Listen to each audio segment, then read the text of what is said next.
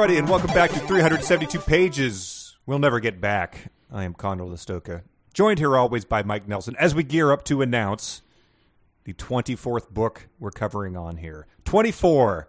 How do you feel about that number, Mike? Does it set your pulse pounding? Uh, because I am ready for book number four, I'm going to let Bonesaw take it from here. Bonesaw is ready.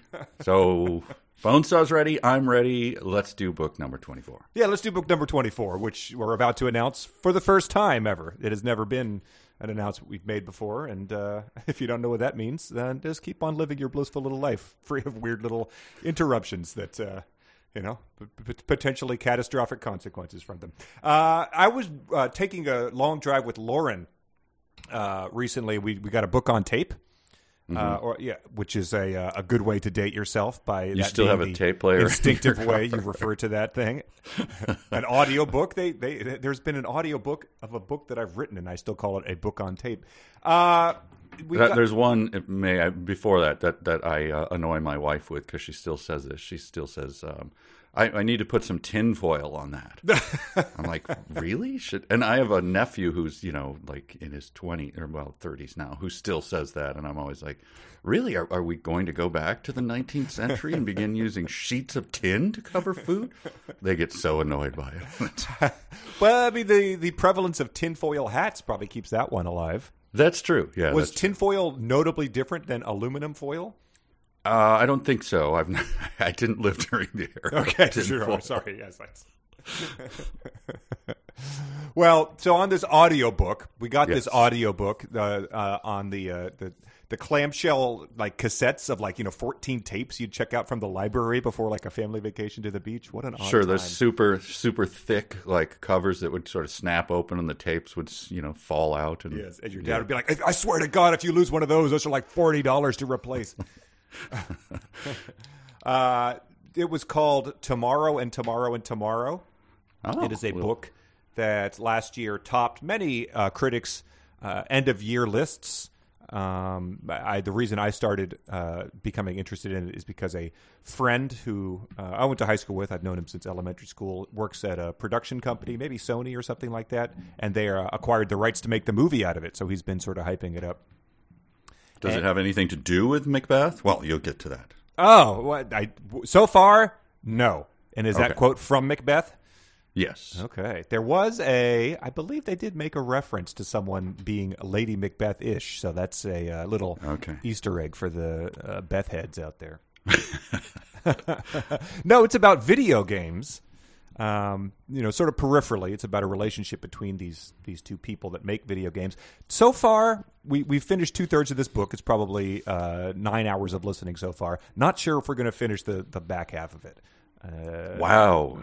Not sure you're going to crack open that third clamshell? we don't really care for the people. It, it's hard to say. However, uh, since it is peripherally about video games, there were times we were do- driving this car where I would be, you know, going 70 on the freeway and uh, almost hit the brakes because they said something that was so wrong really? that uh, yeah. And so this was this was Amazon's number one book of the year. It's clearly been uh, you know published. It's uh, probably a top ten seller even now.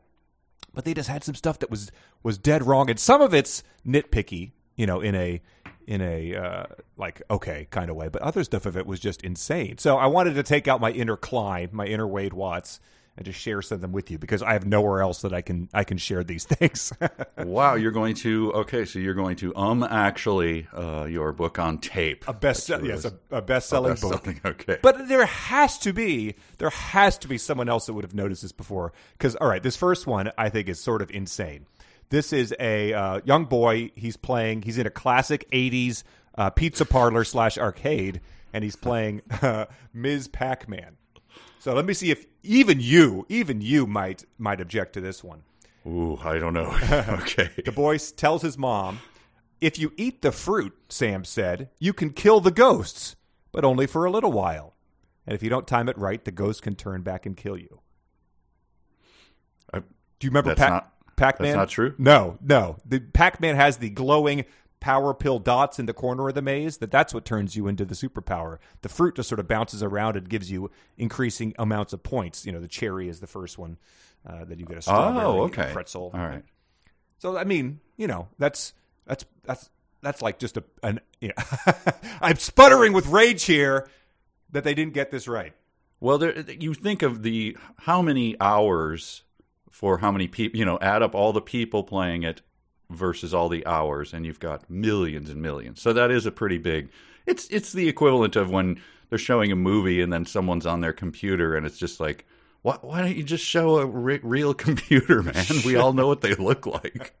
Yes. Why why are you showing this weird uh, Interface? overlay? Yeah. Yeah. interface when you could just show it.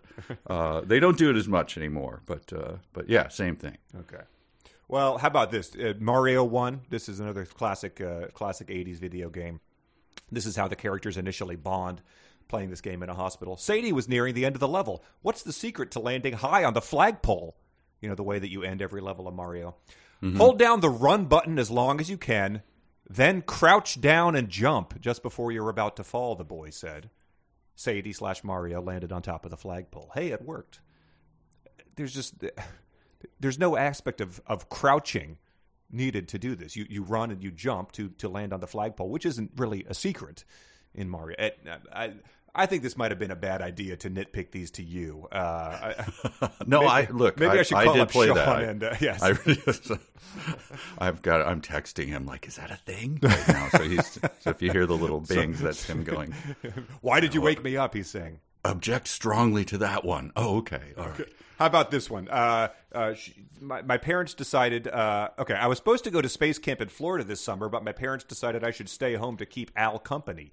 Sadie ground pounded a Goomba, one of the mushroom like creatures that were abundant in Super Mario. Um, the ground pound is a mechanic. I had to look this up. It was just it was introduced in Super Mario 64. The, she's stomping on these Goombas, but there was no, it's like a butt stomp in this thing. And uh, the last one that I'm going to bore you with before we announce this book that we're talking about, because that was sort of the whole point of this here, is a boy who is uh, in the midst of uh, 1984 Olympic mania, uh, USA Olympics. He's obsessed. He loves Mary Lou Retton. His mom's like, "Do you have a crush on Mary Lou Retton?" And he gets embarrassed. But he's talking about his grandmother. Bong Cha was a spectacular, aggressive driver. She had driven for a local moving company when she and Dong Hyun had first arrived in LA, and she was known to the family for her epic parallel parking abilities. Sam said she drove like she was playing Tetris. So there's a chance that at the back third of this book, which I have not yet read, it's going to turn out that like maybe there is some sort of you know parallel reality where like this boy knew about Tetris, which was introduced into the United States in 1989 with the release of the Nintendo Game Boy in 1984. However, however, I just think, for the most part, I don't think that that's uh, that's going to turn up, and maybe that's why uh, butt stomps were prevalent in the uh, in the original Mario, and uh, uh, you eat the fruit in Pac-Man to do the ghosts. But hey, I just wanted to vent. those those are this would be the equivalent of me like reading a book and um, you know Beethoven is in it and he comes to Salzburg and he and he meets um, Mozart. You know, I would throw the book across the room, of course, and I would be like, hmm, all right, those guys probably lived at the same time. of course. Uh, no, uh, I, I I understood nearly all of those, except I didn't know that Tetris wasn't introduced till then. I have to confess. Uh, yeah, I, I, I had to verify that, but I was pretty sure. I think that they was probably invented around then, but um, there's a whole new movie that just came out about them trying to smuggle it out of the country or something like that. So, um, Does the music play during the entire movie? yes. dun dun dun dun dun dun dun dun dun dun. Uh, uh, but we do have to talk about this new book because Yes, we got to okay, get people yeah. reading it, and uh, we got to annoy the guy who says, "What does he say?" Discussion of books starts at uh, yes. nine thirty-four of the podcast. right. Well, it's funny we talked about Ernest Cline um, because we've gotten our hands on his top secret manuscript for Ready Player Three. Not just kidding. Um, but this was a book that when it came out, many people were sort of like, uh, it's Cline adjacent. It's uh, it's sort of that uh, you know epic awesome sauce nerd bait um, that that he sort of uh, perfected and capitalized on and uh, it's it's again it's it's sort of this guy's Armada, I guess. It's his follow up to a uh, book that was very popular, made lots of uh, end of best of lists, just like Ready Player One, just like Tomorrow and Tomorrow and Tomorrow. Uh, It was it was very popular. Was was it as popular as Christ the Lord is risen today? wow, that's uh, that song had its big moment just a few days ago. Uh, I was thinking of you the entire time. We went to uh, the Easter service, went to the early one because we're old, and uh, uh, for about six minutes they noodled on the tune "Christ the Lord is risen today" before it even started, and I'm just like, all I can see is whoop, uh, yeah, over and over again. Bri- Bridget, you know, like, man and an angel, sir. sorry, sorry. So we keep uh, side notes. Side all my noting, fault. yes, the guy Yeah, was about to type the time that this started. He's now deleting it in in ag- in rage. He's enraged. But so yeah, uh, back in you know probably a decade ago, Andy Weir wrote uh, The Martian, which was made into a movie with Matt Damon. I believe that movie was nominated for the uh, Best Picture Oscar. I saw it; it was it was fine. And uh, then a couple years later, he wrote rewrote Artemis, which people were like, nah, not as good. And that was one of the early books that people were writing in to tell us to do many years ago when we started this. We even did a poll. Uh, I don't remember what won the poll, but I think Artemis came in a, a heavy second years ago. And I think we are finally going to back to that well to to do that book uh, because it's you know we haven't done one of these big published books in a while. You know, one that Yeah, you know, the New. York Times reviewed that topped its bestseller charts that the guy made a lot of money on, and it's uh, you know I don't think we need to. We're not trying to do this to to punish these authors, but it's been a little while since someone who was non cozy, someone who hasn't been dead for uh, 90 years, or ha- uh, has really been the, the focus of our podcast.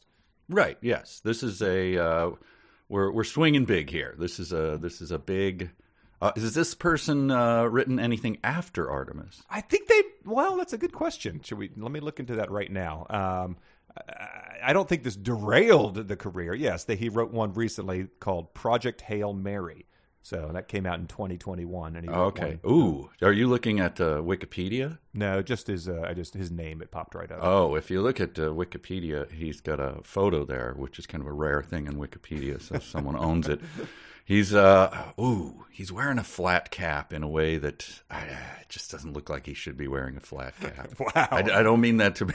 We've seeded the pot already. Uh, yeah. Ooh, I, I urge you to look at it uh, and see what you think. Uh, it, yeah, it looks like he's pre- presenting at a panel, as uh, most Wikipedia things are. Either that, or you're looking up from the autograph table at Comic Con, uh, very surprised that someone is about to take your photo before you're, uh, you know, aware of it. Um, Yes. but uh, this is funny. Now that since we are at Wikipedia, I will just tell you this. This is how his thing starts. He's an American novelist and former computer programmer. Uh, his t- 2011 novel, The Martian, was adapted into the 2015 film of the same name and directed by Ridley Scott. He received the John W. Campbell Award for Best New Writer in 2016, and his novel in 2021, Project Hail Mary, was a finalist for the Hugo Award. There's a book in the middle of there that's uh, that doesn't get mentioned in the in the thing there. And his notable works, it says, includes The Egg, The Martian, and Project Hail Mary. So it does not include Artemis. Um, so maybe that's a good sign for our purposes. Wait, a uh, here's I'm just looking. In 2015, a fan fiction story written by Weir Lacero was published in the 2016 edition of Ready Player One, making it canonical to the book's fictional universe. what? Wow. Well, we'll have to dive into that. That sounds pretty impressive uh, as well. I do remember people mentioning that that he had uh, you know written fanfic for Ready Player One. And Artemis is a character in Ready Player One, right? Yes. So I mean, I, look, we had some, we had to to deal do this pretty quick, so I didn't look into Artemis as much as I probably should have. But I, that does sound familiar now that you mentioned it. Um, it can't be a coincidence. Okay. Oh boy. All right. Well, hold on to your socks. Here we go. Uh, and the main, you know, I think the uh, a major critique about uh, Artemis was that it's this sort of uh, just the same way that Ernest Cline did it, where he's like, uh, I, you know, the uh, computer programmer in his, uh, you know, middle aged man. Will write the uh, the tale of this hot young woman who's about to do this, and uh, maybe maybe doesn't nail it the exact way that you would think you would be supposed to. so that's exciting to me uh, to get to read that. Um, the fact that he's uh, yeah written his own Ready Player One fanfic is uh, even even better. If those two, if we could find a photo of those two guys, it would make my day. Is she? I mean, she's she's hot, but she probably has a flaw. Other people can't see her hotness, but the computer programmer he can. Maybe his fanfic is just an alternate reality where where Wade finally meets Artemis IRL and uh, sees her uh, s- slight blemish that she had on her face and just like is unable to he just vomits immediately and, and it's like one of those you know gags from a, a 90s sketch show where this the vomit is like coming out the hose for, for five straight minutes right. that would endear me to him Anyway, uh, Artemis by Andy Weir is uh, it's you know it's on the longer side of things we've done recently, but uh, I think it will will make for good reading, and uh, we'll get to see uh, how convincing his depiction of his main character is. And I'm assuming this will be readily available. Uh, you know, a follow up like that. I'm sure they uh, th- they did a, f- a- an enthusiastic first printing of it. Oh yeah, this has got to be Yeah. one. Either get get it in the beach house that you rented, or uh, hopefully get a trade paperback for a couple bucks on Amazon. I remember there was a time where what, what was it? Probably like the client or something, where uh, you know you'd get on a city bus and have to like move seven copies of the client. Like, God damn, this thing is just everywhere. They overprinted this. People don't care. They were leaving it in airports. It was like you had to step over them. Grisham. yeah, readily available. You can get it used for uh, under four bucks. Kindle version is five bucks. So no excuse not to read along with this one, you weirdos. Buy a flat cap and uh, put on a weird shirt. Nah, I don't want to say the shirt. Never mind. I take it back. It's just rubbing me the wrong way. I'm just staring at it. It's rubbing me the wrong way. Flat cap's like a, a, a newsy kind of cap. Is that what? Well, yeah, newsies are a little poofier, right? Okay. This is kind of that flat cap. Uh, you know, it, it has the look of uh, a Greek fisherman's cap, kind okay. of, Yeah, yeah. which you know, it, it's really hard not to punch someone who wears one of those who isn't a Greek fisherman. All right, we're already uh, we're already getting violent with this author. We haven't read a single word of his uh, sorry. of his follow up book. Sorry. Exciting. This just uh, my opinions do not reflect both hosts of 372 pages. Yeah, as long as he doesn't uh, uh, get any facts wrong about uh, Dig Dug, I will be happy to uh, not. Yeah. comment. My, mine are far more on the surface. So Uh, well, that's exciting. I uh, hope there are no skeletons in his closet that will cause us to uh, immediately recant this. But uh, other than that, this should be a fun one. Thanks to everyone who listened and bear with us as we took our time picking this one. But uh, I'm excited about it. It should be a lot of fun. I am too, and it was a long time coming, and you voted for it. So that's what we're doing. Yeah, it's on you, weirdos. right. So long. Bye.